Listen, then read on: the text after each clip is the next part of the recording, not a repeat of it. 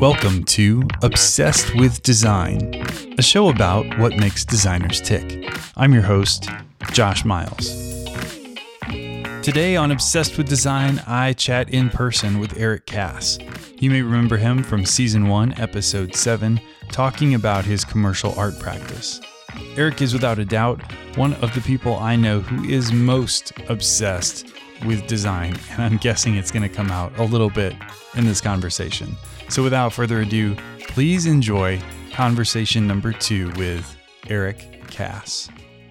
So, I am excited, guys, to have Eric Kass back for a second interview. Eric, I feel like you and I met so long ago at this point, I kind of forget how it was that we got connected, but it's great to have some fantastic designers like yourself here in Indianapolis. I'm I'm thinking maybe it was um, like an AIGA event or studio tour or something like that. Yeah, I think it could even been Finish Line.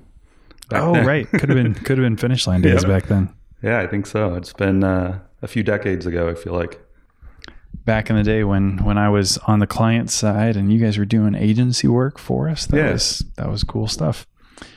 Um, you know, one of the things I remember back from some of the AIGA um, student events that you spoke at was kind of your collections of ephemera, and uh, and we talked a lot about that in the last in the last episode, but um, yeah. it's cool here just kind of seeing your studio in person and how how much you've curated the space, and it's very very intentional. Um, you know, I've talked to a lot of designers over the years and said, you know, you can tell the designers who have a design profession and the ones who have a design obsession, the ones that they kind of live yeah. it. They don't they don't turn it off. And and I think that's that's what's um, that's what's fun about you and your practice. But I'm I'm curious, um, especially since it's been like two years since we last had you on the show, um, like how things have evolved and and what's new with you. Yeah. Um, well, going back to the the collection stuff you were talking about, I think you know that is the thing is surrounding yourself with inspiration and stuff that that you love. That's kind of how I feel about it. It is a lifestyle. It is just something I'm interested in, and the things that I collect and that that stand out to me as being interesting. That's the type of work that I try to do. So things like distiller. I'm working with a lot of distilleries now, and when I travel, I've gone to antique stores and things like that, and I've found some like old collections of unused. Uh, uh, whiskey labels and things like that that where someone's bought out and a printer and it's just like old stock that they've had since the 50s and then I photograph that stuff and have it on the Ephemerotica uh, site just as inspiration and to share with everybody. Um, but that also helps me when you know someone contacts me um, about doing some work, and I can you know already show them, hey, I've already been thinking about this. You know, I've already been doing research, and I understand the history of why these labels look the way they look and the technology that created them, and that'll that'll come into play when we create this product to give it a sense of having been around and something that knows its history of where it comes from. So, you know, it's it's fun for me and interesting, and I just do it out of habit. But it's also very practical and useful when it comes to selling the type of work that I want to do. Um, and I think you know that's one thing that I'm always tr- trying to keep going is is you know thinking about the type of work that I do and being really intentional about who I'm doing it for and with and and things like that. So, so I would say there are a lot of young designers and maybe a lot of seasoned designers too out there who are thinking, man, I would love to break into food and beverage or specifically in the spirits industry where you've done a lot of work here recently. What do you think has been um, kind of the key to to breaking into that market or to, to having some some more opportunities there? Yeah, I think you know um, things just go with momentum a little bit, and you know catch a break here or there. And I've honestly uh, years ago I did tons of work uh, branding creative service type uh, patrons like photographers, cinematographers, writers, artists, things like that. And a lot of those photographers um, that I branded maybe you know eight years ago or something have come back and now they're doing something different. So, uh, Lyon Distilling in Maryland is one of those. Um, the blonde photographer, Jaime Windon, she was uh, a photographer I branded years ago and then she started this distillery. So, you know, she came back to me because she enjoyed working with me the first time, and we put together this brand, and they've grown really well. And then, you know, their stuff's got published in books and things like that. And then the newest distillery I'm working with in Houston saw that book and found me. So it's, you know, it's just kind of serendipity a little bit and putting things out there in the universe and having it come back to you. It's not the best business strategy probably from a marketing standpoint, but um, but yeah, it's it's just kind of that. And I think at one point too, I actually made a decision in my head and said it out loud that I wanted to kind of switch from doing all those kind of creative service type industry people to doing more packaged products, so artisanal food and beverage, things like that, just because you know having something physical and being able to deal with all the materials. And i love working in three dimensional space and creating a package being able to hold it at the end when you're done with all the work. So i think just me telling myself that and and I don't know. It's it's sort of not very literal. It's just kind of like telling the universe, "Hey, this is what I want to do now," and putting it out there, and even just embodying it and thinking it myself, and then things just sort of start gaining momentum. I am a huge believer in the power of what we say, and bring this back to a very real thing. This little recording device that we're staring at. I just turned to my wife like two weeks ago and said, you know what? I need one of those little portable recording doodads, whatever they're called. I don't even know how to use one. And hopefully this all works since we're sort of brand new to this.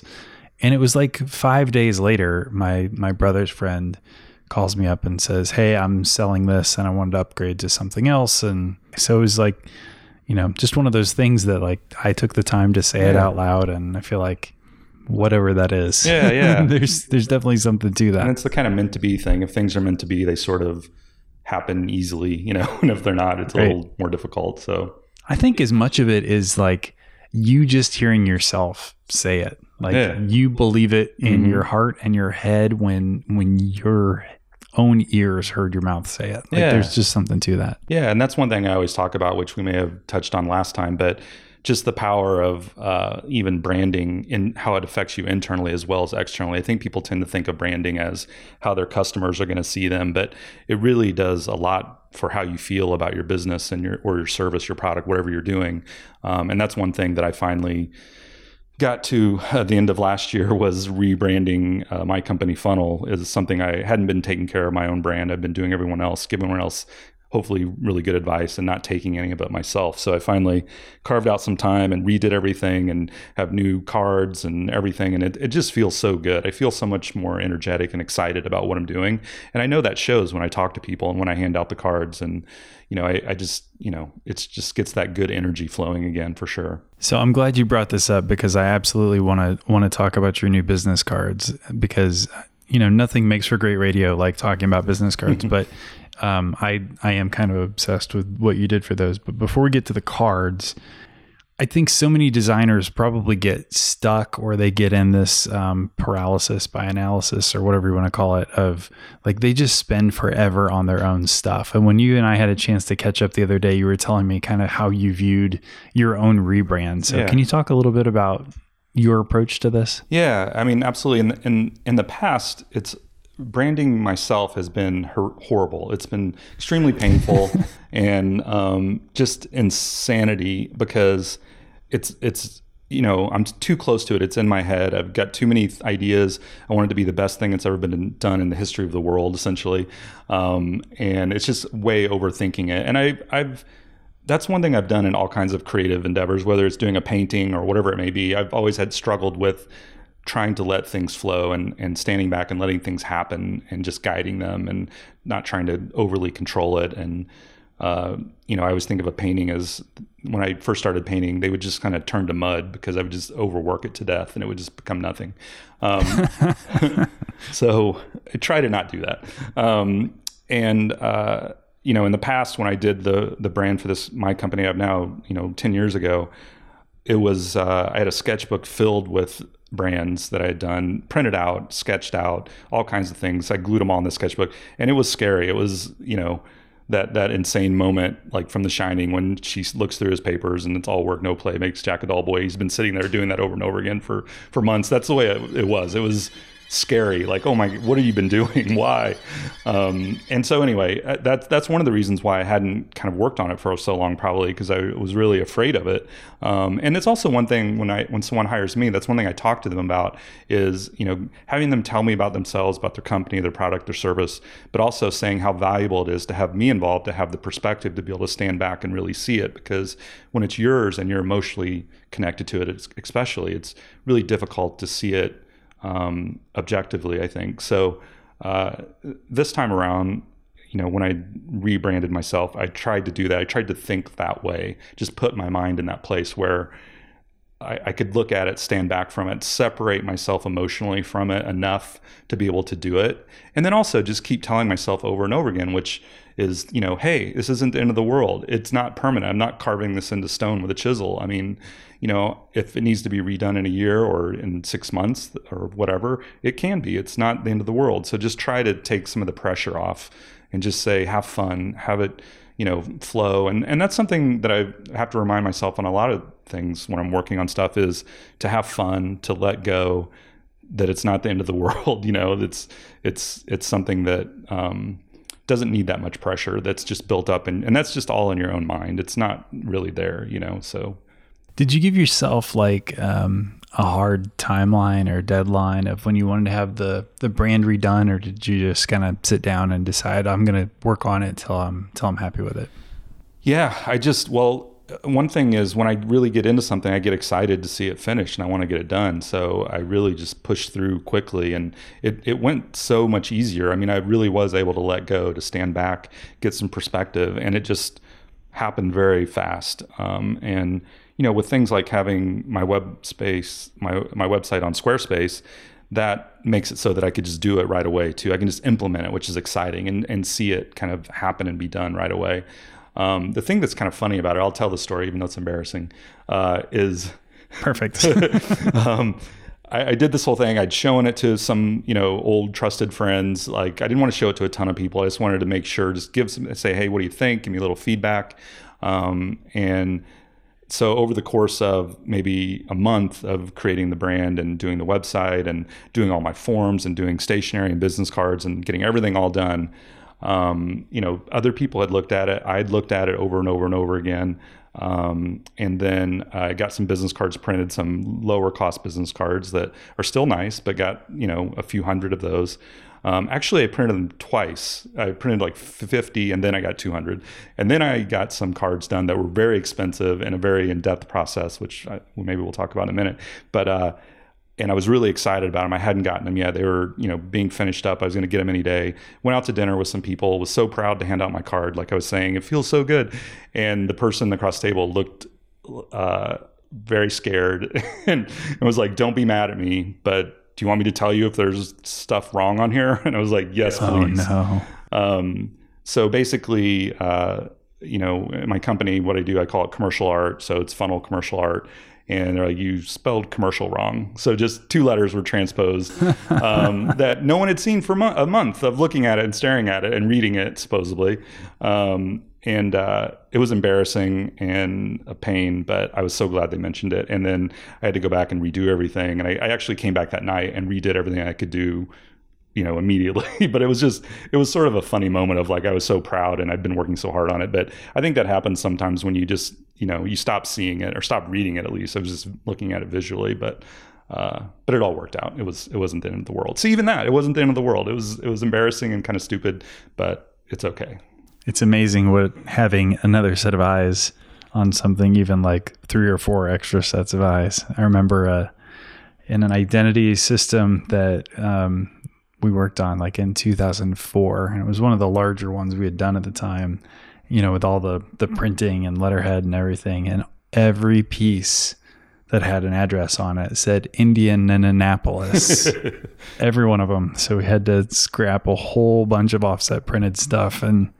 and do it again. So I can I can definitely feel your yeah. I mean, and that's the thing too, right? Because you do it once and then you just copy and paste it on everything. So if you make a, a goofy mistake, it's like on everything. And my problem was I had a bunch of other designers looking at it instead of somebody looking at it from a different perspective. Which Instead is, of people who could spell. yeah, a writer ended up looking at it and saw it, you know, and actually read it. I mean, that was the thing that was too. Is like, oh, no one's been reading this apparently, you know.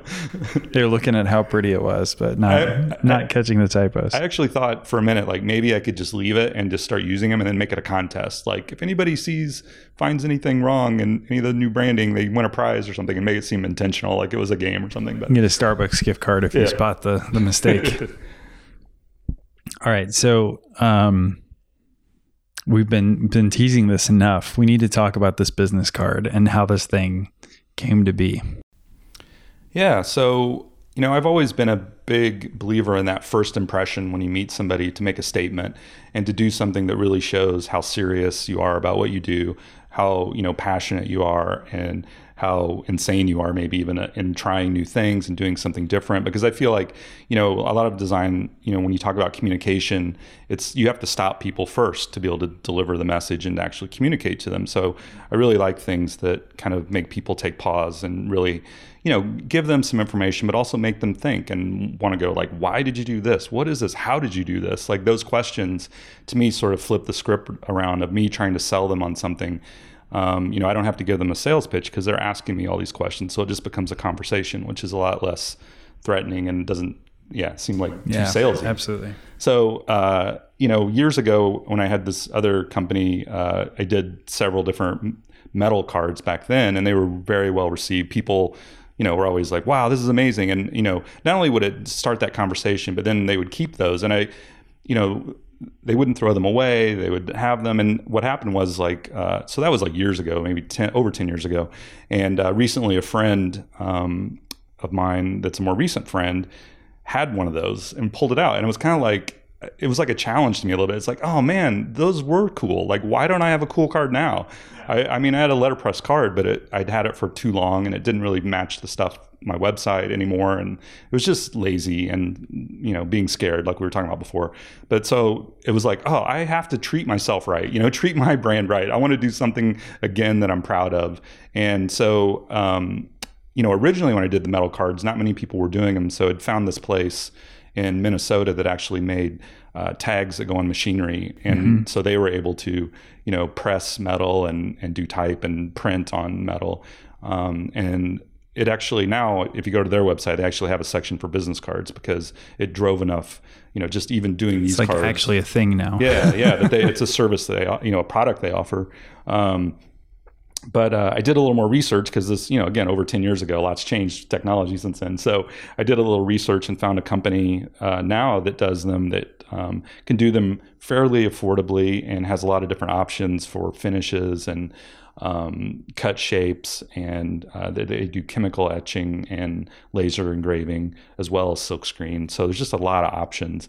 Um, and I was really excited about that. So that really opened it up to for me to be able to go, oh, I can make this whatever I want. And I'd actually got some pricing on doing a paper card with foil stamping and die cutting. And realistically, I think that would have cost more than these metal cards. uh, You know? Yeah, that's crazy. Um, and yeah, it's just again, it's something really fun. It really stops people, and you know, starts a conversation and is hopefully memorable. And I think the other part of that too, that's the in-person effect of it. The other thing Mhm. is I once I got them done, I shot nice photos of them and I posted them. And and that's the thing too, is getting some traction in social media from doing something that's really unique and different. Um, so I think that's all goes into my thinking when I think about the cost of it and the investment in it is it's well worth it. Yeah, there's a social media guy named Jay Baer. I'm not sure if you're familiar with him, but one of the things he's best at is enunciating. Yeah. and he says, you have to market your marketing. and I, I think that is just like for designers, there's no more important thing that if you're going to make some really cool stuff for Yeah. yourself, like you got to get it out there. And Mhm. especially something like a business card, you know, get it beyond just the people who you shake hands with. And Yeah. Maybe um, just for a visual, maybe we can post uh, a link to Instagram or wherever you've got these these cards photographed. But just for the listeners, can you describe a little bit of what this what this metal card is and why it's so mind blowing? Um, well, it's gold, and so that makes a statement right there. Right. um, not actual gold, but it looks looks like it could be. Um, and it's uh, in, in an interesting shape that you know I I've done all kinds of cards over the years. It's sort of a thing that maybe uh, my work is known for. I mean, when I look back at my portfolio, so I've done all types of materials, all types of printing processes, all types of shapes, just you know, trying to be as creative as possible um, and consistent with the story and the brand, but just trying to do really innovative different things. So you know, when I did this one, I had to think about that too. Like, what can I do that I haven't done before um, and try something different? And I ended up just kind of, again, like we were talking before, letting go, trying to be free. I had in my, I had the logo done. I had, you know, the typefaces and all that. But when it came to the card, I just wanted to kind of roll with it and go. And I kind of just created the shape that I thought would feel good in the hand and when you hand it to somebody. And then it also to me feels like I, I, kept thinking about should i make like a little package somehow? Should i make something that pops up that is dimensional that kind of ties back to this idea that i want to do packaging? And i decided that might be a little hokey um, so i just made it the shape that kind of feels like a, a a, it's two dimensional, but it feels like a three dimensional box when you draw one a little bit. It like mm-hmm. references mm-hmm. that a little yeah. bit, not too literal, but I think it feel to me it feels like that. Um, and then you know it has some parts that are just engraved and other parts that are you know printed in black silkscreen, and that way there's sort of this uh, hierarchy created with that and um, it's very fragmented, the layout and the type. And I always like to do, again, like two dimensional work that feels like it's in motion and that's moving. Mm-hmm. Um, and then I've been thinking a lot lately about this whole internet and all this information that's flying around everywhere. So I kind of wanted to make the layout and the type feel that way, like just all of this sort of information whizzing by. Um, and even put some information in there that's probably not really necessary. It's not necessary, but it's there, and and that's some of the like lower level information that kind of sits, it recedes, and some other information that's more pertinent kind of comes to the forefront. Um, and then uh, I put uh, a pattern of holes in the card all the way through, and you know that came from this idea of the card that I had previously was letterpress printed one side only, and I liked it, but I wanted to make it more interesting. So I found this paper punch that was a um, eighth of an inch diameter, which is smaller than a typical paper punch. So it's a small mm-hmm. hole, and I would just take a stack of business cards and I would punch them randomly and let it punch through the type or whatever. It didn't matter. Just I would punch them from the back, and maybe you know eight or ten holes, and um, I really liked it because again, it was this kind of freedom of just doing it randomly. But when I would hand them out, people would always that would be the thing that would stop them, and they would hold it up and look through it and say, "What does this mean?" Or they would just, you know, say it's, you know, what it meant to them, you know. And to me, that's like great. It's that really, it's that engaging part of not figuring everything out, you know. And again, my phone number was on there, my you know website, all that, and that's very to the point. That's there, and that's what it is. But then this part becomes something that people can kind of just play with and guess at, and and really become immersed in the design more. So I, I, like doing that. I like doing things where you tell somebody something, but then you leave the door open and kind of leave a void there for them to put in their own feelings and thoughts and what they think it may be. So when it came to this card, they weren't going to be random because they were going to be in every card exactly the same way. So I tried to think what I could do that actually did mean something to me. And so I did um, the Leo constellation because I'm a Leo and we're all, ah. yeah, yeah. And Leo's, I don't know if you know anything about that. We're kind of all, all about ourselves. So yeah, it works perfectly. So, um, uh, yeah, but that but it doesn't have to mean that. So if someone else can look at it, it can mean what they want it to mean. But you know, yeah. Anyway, but it, it was just kind of cool to be able to do that, and uh, yeah. So I've had this thing in my possession for like all of two weeks, and it went on my shelf, and um, somebody was over in my in my studio and looked at it and thought it was like a spirograph or a, like they're like oh can you like draw with it? Is it shapes? And like they they wanted yeah. the holes to be functional you, and you could do that. That's awesome. See that's exactly what i'm talking about. That's yeah. what's amazing. I love that. I, it's funny the other card that I had, the previous old one with the holes. The the one time that was really vivid to me that stands out is um, one of my old professors from college did this book um, all about Massimo Vignelli, the famous uh, oh, yeah. modernist designer who's passed away now. But uh, at the book launch, I went there and met him. And I, I'm not a, I'm not that big about getting autographs, but kind of design nerd like I was like I'm going to get his autograph because I, I, had gotten Paul Rand's autograph at Art Directors mm, Club nice. years, years ago, and so I was like, oh, I need to get uh, his to kind of go with that. And so I, you know, and I don't know how much you know about his work, but it's all very minimal, very yeah, modern, very clean. Um, and my card was not. My card was grungy and letterpressed and had some old stuff. Anyway, it was the opposite of what he would like. So I was kind of worried about giving it to him. And first thing he did was like, "Oh, what is this? Is this letterpress?" I'm like, "Yeah." So that that was cool.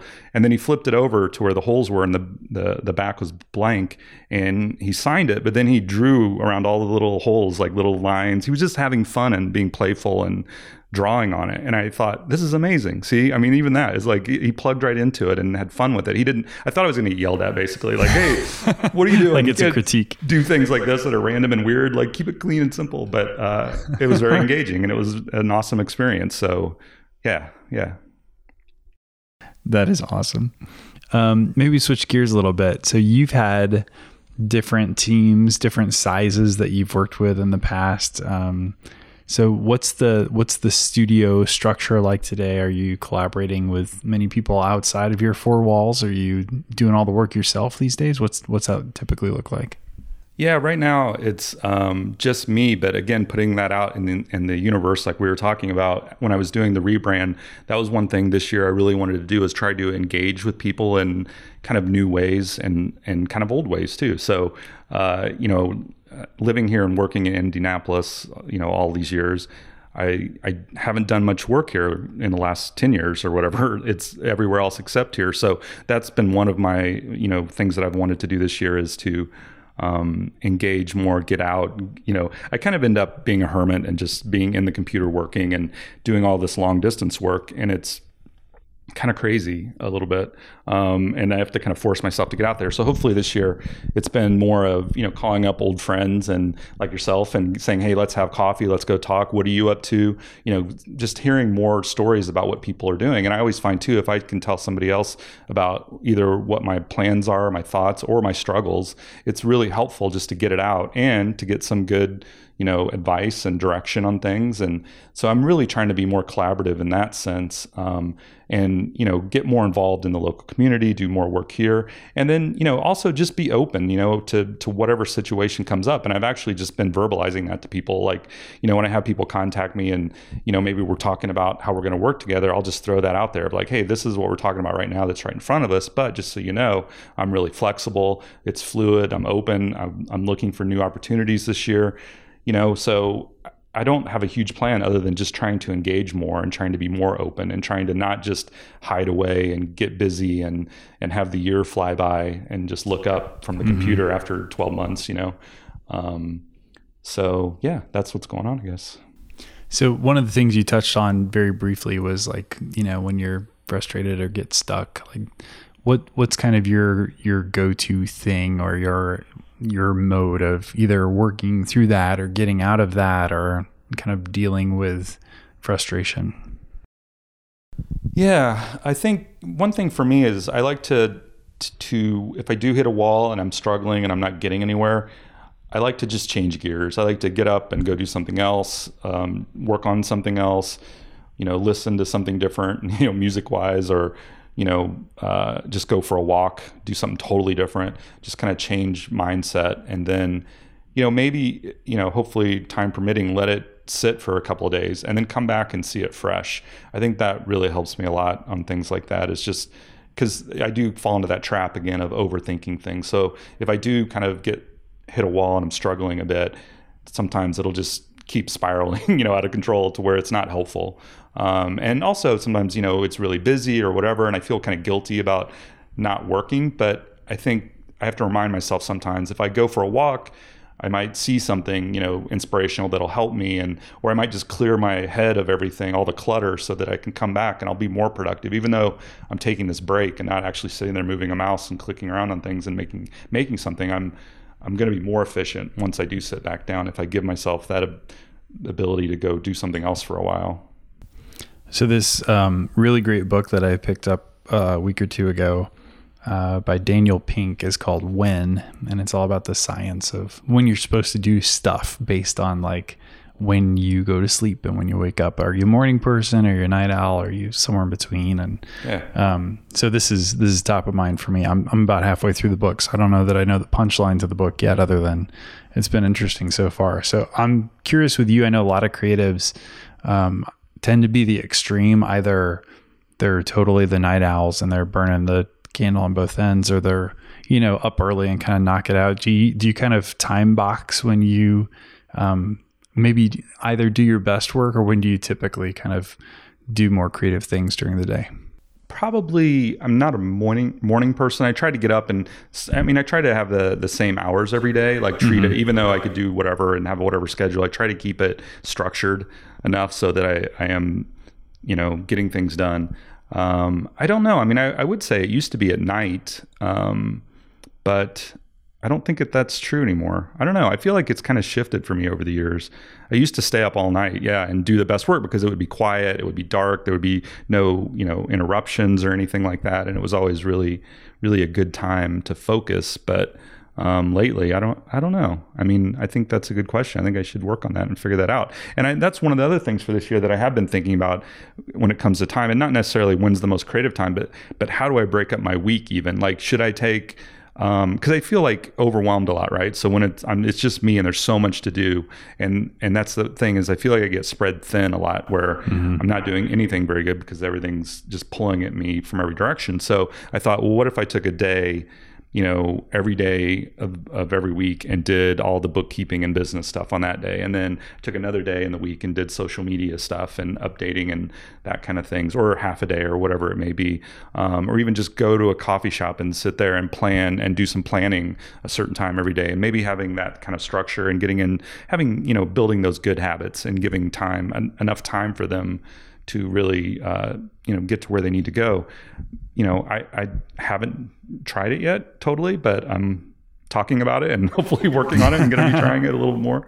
I don't know if you've done that or tried that or, at all, but um, I, have heard other people talk about it and it seems to be a good idea. But yeah, so one of my um, next questions for you is going to be how you spend a typical day. So um, that's that's a good segue. But there's a there's this guy at my gym that um, I jokingly refer to as the mayor because he's he's just always there in the morning. He's always there at the same times. And it just occurred to me like last week that um, you know this is probably more personal information about this guy than than I need to share. But like like he brings his clothes to the gym and he's you know showering there and getting ready for work and presumably goes straight to work. So it's like man, this guy probably plans out every night before what he's going to wear and he shows up at the gym every time the same day and then you know every day he's in town he's working out the same hours and then he goes into the office and like i bet his whole day is just programmed like that and um, yeah i i aspire to be that that regimented i'm i'm pretty consistent with like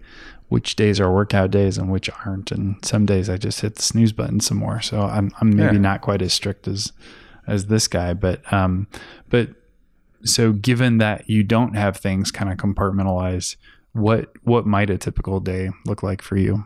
Well it's usually uh, just getting up and making a ton of coffee first um, getting that going. And then you know digging through some emails and trying not to get too caught up in that because i have read and heard things about that of like it's kind of an awful idea to start your day with emails but that's usually where I start, just sort of seeing what's going on and responding to some things and yeah, kind of too it just like seems like a way to ease into the day a bit for me. But um, and then a lot of times it's like that too. I try to think of something I can just get knocked out. That's maybe something that's a little bit more um, where I don't have to think quite so much. Where it's just kind of you know. Uh, putting something together, preparing some files or something, just getting something done that needs to happen. That's kind of not that interesting, sort of boring, just kind of um, work and you know do that while while my brain wakes up with the coffee and gets going, and then and then try to get into some more high level thinking stuff and creative stuff. Um, yeah, I don't know. It's it and it's kind of putting out fires. You know, it just kind of depends. Every day is a little different, and and that's the thing too. Is some days I'm really feeling it, and I'm like, oh, and I'm on it. I'm in it. I'm making stuff. It's making sense. And then other days, like we were talking about before, if something's it just doesn't feel right. The day just doesn't feel good. I don't feel like I'm going to be able to do anything. So I try to take care of all the stuff that isn't creative. And then that's when I will go to like uh, Society of Salvage or a vintage store, an antique store, and just sort of explore and look around and, and you know allow myself to to get back into a, a, mode where things are getting exciting and interesting and start thinking of ideas. Um, but I do like this idea, which I feel like we're kind of touching on this idea of having some structure um, I always I always think of kind of old jazz music. I think of you know st- the structure of the music and the notes, and there is, mm-hmm. um, something you have to work within. But then you can also go free form and be spontaneous and improvise. And so I always think of that balance a lot when it comes to any of this. Is like what things are the structure that kind of provides the the skeleton for everything else that's just there that's solid and then um, you know you can be more free with everything else and so even all the way down to like thinking about wouldn't it be great to just wear the same thing every day kind of like a steve jobs right, things where exactly. i don't have to use my brain power or creative power to think about like should i wear this shirt or that shirt um, you know i think it'd be fun i think it's fun to experiment with those things those kind of ways of working and just seeing what works and what doesn't and what things like free your mind up for other things um, yeah Nice. I love that. The uh, you know having having one less decision to make during the day. Yeah. Because I think it can fall into some of it as being, I don't know, it could be bad if you overdo everything, maybe where you just have it so planned out that you're just doing the same thing every day. And, you know, I mean, that sounds kind of horrible and, uh, yeah, not very fertile ground for creativity either. But so I think it's just that balance again, that harmony of having some things like that where it's the structure and the things you don't have to think about, and then having these vo- again voids or spaces where you just get to be free and really use all that energy to go to go there. Um, yeah, Yeah, there might even be. I mean, not taking this to the extreme, but if if you knew that between nine and eleven every day, that's when you were going to do your most creative work. You know, that kind of like frees you up to not have to stress about all the rest of the day or prior in the morning, and so you just kind of have that that set aside. Um, you touched on something a minute ago, and I'm I'm glad I remembered to bring it up, but. Um, you had posted, I want to say it was maybe Facebook or Instagram or something, all of these vintage signs. Was that Cincinnati? Yeah, and that was a that was a trip in the middle of the week uh, last week where it was like, you know, let's just get out of town, let's reset. Um, and Cincinnati's you know 100 miles from here, which I, I feel like it's really close. It doesn't. I don't think we think of it as being that closely sided least I guess. Yeah, it feels like it's further away. For Yeah, sure. but it's like super close, and it's a really cool, interesting city that has so much history. Um, and uh, you know, went there just overnight during the week and got an Airbnb that was really awesome in this uh, over the Rhine area by downtown, a really old, cool neighborhood. yeah. Um, and it's really cool. And that's the thing is even going there, it's like getting away, taking break from work. But you know, again, the the designer's mind, like mine, that's living it, and it's not a job. I'm always thinking about. So you go there, and it's like, oh, this is really awesome. These this these this house I'm staying in was built probably in like the 1890s or something, and they've just redone it, and it's all new and it has all this modern technology. It's beautiful, and they left these old fireplace facades, and it's really awesome. And then a park across the street, and a beautiful old music center, and then a really modern trolley, electric trolley comes by, and it's like, oh, that's amazing. I wish we had those here in Indy. That's really cool, and it takes you through the whole city, and then you know just walking to bars and restaurants right around the corner, and you know again seeing uh, you know working with distilleries. Obviously, part of that is doing research and having a cocktail or two once in a while. So uh, Research, that's what it's called. Yep, that was fun. And then they have a really awesome uh, contemporary art museum that's beautiful with really great stuff in it. I hadn't been there for years. That was amazing. It's free, totally cool, um, really inspiring. You know, I mean, for me, going to a museum is always part Zen and part just like it gets so revved up with everything and all the ideas that it's you know, it just makes me want to make stuff, you know, and like all kinds of stuff. Um, and uh, it, it was really awesome. And then I had forgotten, but there's a uh, a sign museum in Cincinnati um, that I'd seen years ago and really wanted to go to and had forgotten about. And so uh, ended up going there, and it's insane. It's beautiful. They actually repair old signs there, um, the neon and everything. And they have a workshop. You can just walk in there and, and see what they're doing and how they're doing it. And the museum was all you know set up beautifully with all the signs working and moving and just every kind of sign. I mean, a big actual McDonald's sign, and they had like a Main Street set up with all the signage. And it was like design nerd overload. I mean, it was.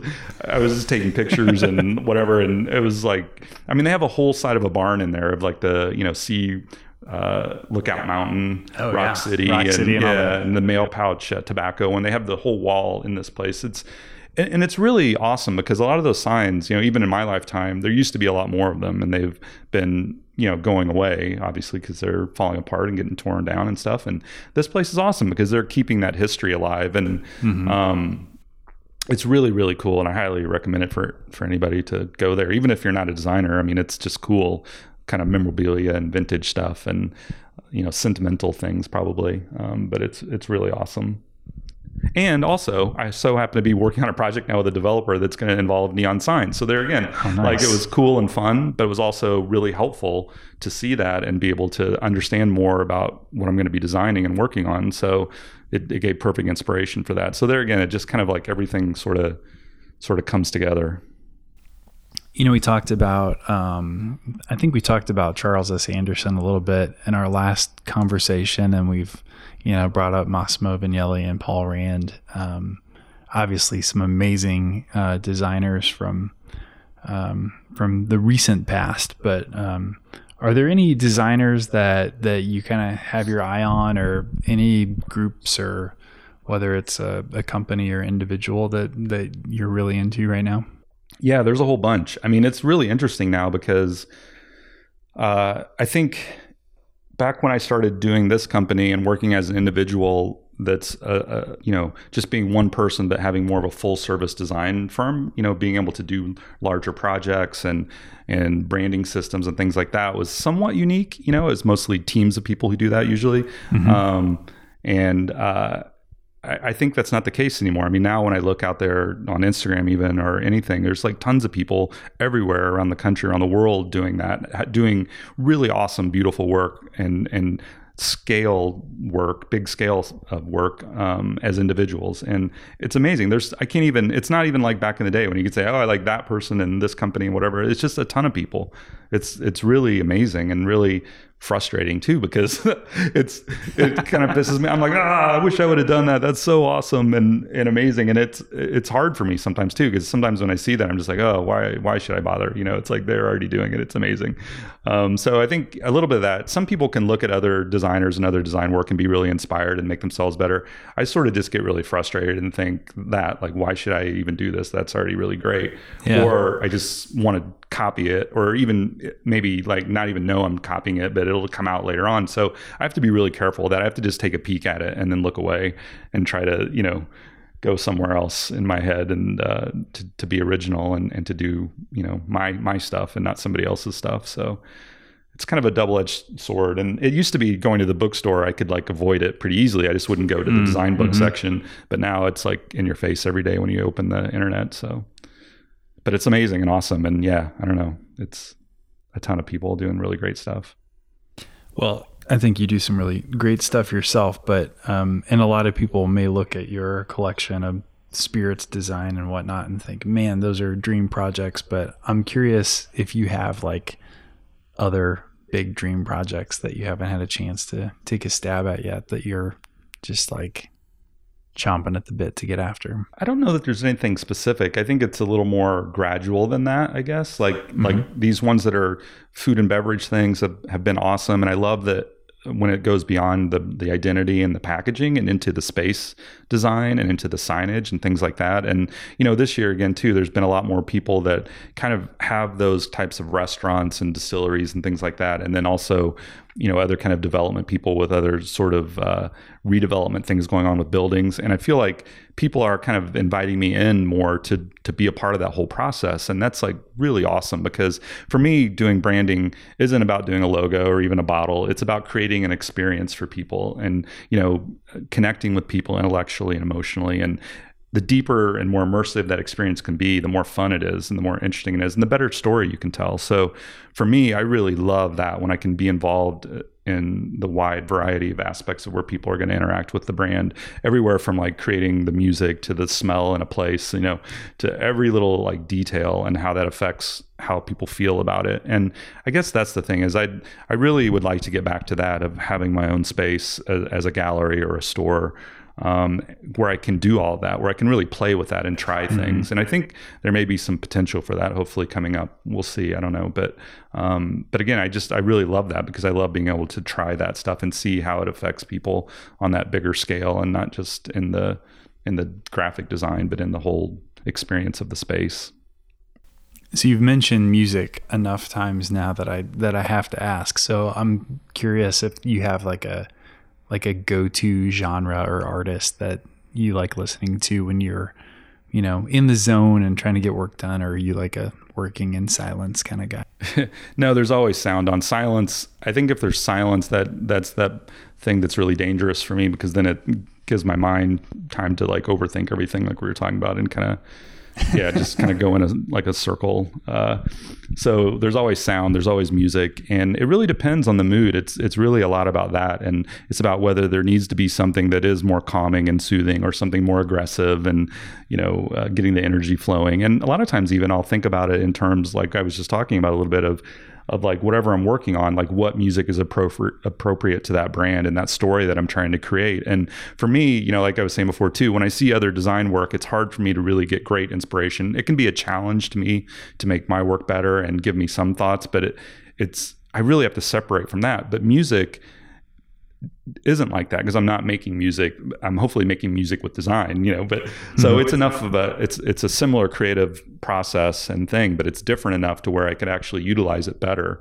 So a lot of times I tend to think of the music being the real inspiration for some design work. Um, so it is a matter of just kind of picking the right thing for whatever the story is that I'm trying to tell. Um, and then I've really gotten into like all different types of music as far as like, you know, I had a huge CD collection originally, like years ago, kind of had put that away for a while and just had everything in MP3s and iTunes. Mm-hmm. And then Spotify came around and then that was kind of awesome for a minute. And then it was like over, too overwhelming and not special enough because it's just too, too easy and too much sort of. And then, uh, now it's like been doing a lot with vinyl where it's back to really slowing down, thinking about the experience, knowing that, you know, maybe I've got a piece of artwork in my hands too that there's only 500 of in the world or something, even though the music is everywhere. This one particular physical piece is limited. So it's kind of like buying an art print or something and then also having yeah. music, which is awesome.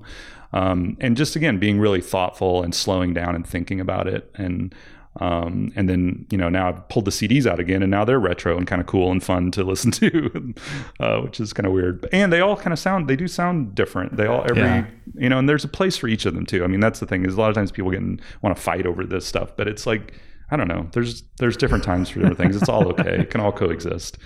I think that's awesome.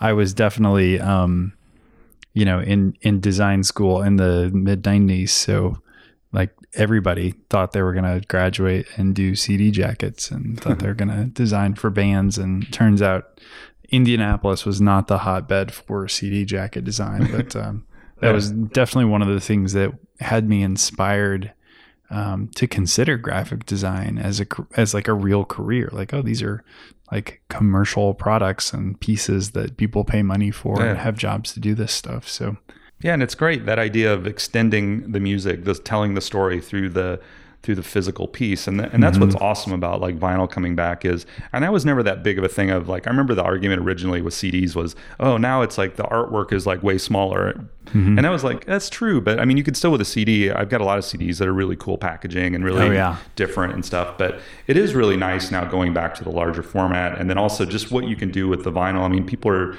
you know it's really cool right now because people are doing so much really interesting neat stuff with with that. And when it when it's kind of smaller people that you know maybe aren't as musicians they're extremely talented but they're not making it huge or making tons of money. It's really awesome to go buy the record and feel like you're contributing to their art. Like you're mm-hmm. actually hopefully helping them and providing you know money to to keep them going and you know go out to the shows do all that stuff too. But you know buying that extra special record they put out and you know it's it's just yeah it's cool to have that physical piece as well. And you know I, you get some now that are like signed and stuff too. So it is. It's just like artwork. It's like an artist signing this piece and giving you that along with the sounds. It's it's it's pretty special and and pretty cool. So so maybe the answer is going to be vinyl but um you know, one of my favorite questions to ask our guests is, um, what do you think you are most obsessed with right now?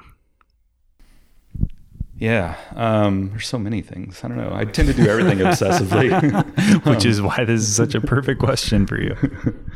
Um, yeah, I guess, and, and things do kind of come to the top of the obs- obsessive list from time to time. And yeah, it has. It, it, it did kind of become vinyl for a bit um, of uh, just tr- you know collecting and getting the special ones and like researching and really getting deep into it, like super nerdy about it. And it's been really fun. And like I said again, it's like been nice to slow down and really think more about the music, not just enjoy the music, but really learn about it and learn where the people were coming from and you know their history and and all that kind of stuff. Which I always kind of do that, but it's mostly been just googling things like, oh, that sounds good. Let me Google them and see about them. But this has been like a nice way to engage with artists in a, in a different more physical way. So that's been good. I think you know I think maybe that's probably yeah you're probably right. That probably is the most obsessed I've been lately. I mean, I'm always obsessed about collecting things like we've been talking about and photographing old signage and collecting inspiration and things like that. That's definitely always kind of happening. But uh, yeah. So we have a, a wide variety of people who listen to this show, and I think we have a lot of young designers as well. So if you think about you know designers you've collaborated in the past or worked for you in the past, um, What's maybe your favorite piece of advice to pass along to younger designers, or maybe your favorite piece of advice that you've ever received? I think the idea of uh, you know like we were talking about originally i think doing things that you love and that you're interested in you know and, and maybe you don't know what that is so you know, I think that's something where you have to kind of find yourself and find out. I mean, I'm sure you know, like I like this, I don't like this, but there's there's so much out there and so many things to learn. So I think going out and engaging as much as possible with people and just asking questions, and especially with designers and advertising companies and things like that, people are really receptive to that. If you just call and say, "Hey, I'm super interested, love to come by and meet you, see what you've got going on." I mean, I think you know that way you just discover so many things. And a lot of times it's discovering what you don't like as much as what you do like. So even if you do get a job or have a job where maybe you're not happy and you're just kind of like this sucks. I don't want to do this. I want to do something else that's fine. But just also know you're really learning valuable things still. And part of that is just learning what you don't like you know that really helps shape what you do like. So I think because sometimes people get kind of down and depressed. I feel like when I've talked to people and I try to say, no, don't do that at all. Just you make a change. You can make a change, and this is actually helping you. This will be the push you need to get you moving in the right direction. So I think looking at it that way is really really helpful. Um, and I think you know, to me, I don't know. I just always like learning stuff and trying new things, and I get bored if things stay the same all the time. And I I think that's really helpful um, just to be inquisitive and, and open and wanting to know things and being excited. And it helps if it's something you love. And that's because you're not going to be that way if you're doing something that you're not very interested in. And I feel like it's hard to do good work that way. If you're not really like invested in something, I mean, you can maybe get it done and do it and it'll be okay or whatever. But I just feel like it's so much better and the work is so much better when you actually really care about it. Um, and for me, that's the thing that's awesome is the type of work that I do, the people that hire me, my patrons, I really care about them. I care about what they do. I care about their product or their service. Um, I care about them as just people. You know, the relationship is super important, and that makes it so much better and so much more rewarding. And I love, I just love helping them with that, like getting their their stuff out there, making their dream tangible, and um, it's really rewarding. And it, it becomes about something way bigger than design. You know, and the design part's fun and awesome. You know, but it's so much more about that relationship and that human connection kind of thing. So um, Is that kind of the barrier to entry for you that if if somebody hits you up to do work that it's something that you have to care about or you find that you have to at least find a thread of interest in their story or something to to do work together? Yeah definitely. I mean it's it's like it's all about the relationship. And m- most of the people that hire me uh, or all of them actually. They're very passionate about what they're doing the same way i'm passionate about what i do. And that's to me what it needs to be. You know, someone comes to me and they're, you know, not genuine or they're not excited or they're trying to be shady or something, I mean, that's not going to work. You know, I, I, that doesn't make sense to me. I don't get it. I don't know what to do for that. And usually you can tell like immediately. And it, it is that thing of just, do you get along with somebody? Do you, you know, uh, see things in, a, in, enough of the same way to have this relationship. It's very similar to a personal relationship, I think. I mean, that's just the way I have always thought of it. Um, is not really it's the same way. It's just like, do we like similar things? Are we moving in a gen- same general direction? You know, and obviously we're bringing different things to the table and different experiences and different expertise levels on on different parts. But it's just like oh we both want the same thing. We're both going after the same thing. And yeah. and to me that's the really collaborative part about it too is you know hopefully i always want people to trust me and let me do what i do. Because again i'm the one nerding out and finding all this old stuff and taking all these old photos and just like being around that all the time. And it's a, it's a great chance for me to actually utilize that and put it into the work. And then it's awesome for them too of everything they've been about with whatever they're creating to bring that to the table. It just makes for great stuff. And that's the thing is none of my work, my portfolio, anything I've ever done, it's all about the people around that I've worked with, either in the company or it's the the patrons that have brought the work. I mean, it's inspired by them, it's for them. I mean, and that's why I always talked about them being patrons and it being a commission.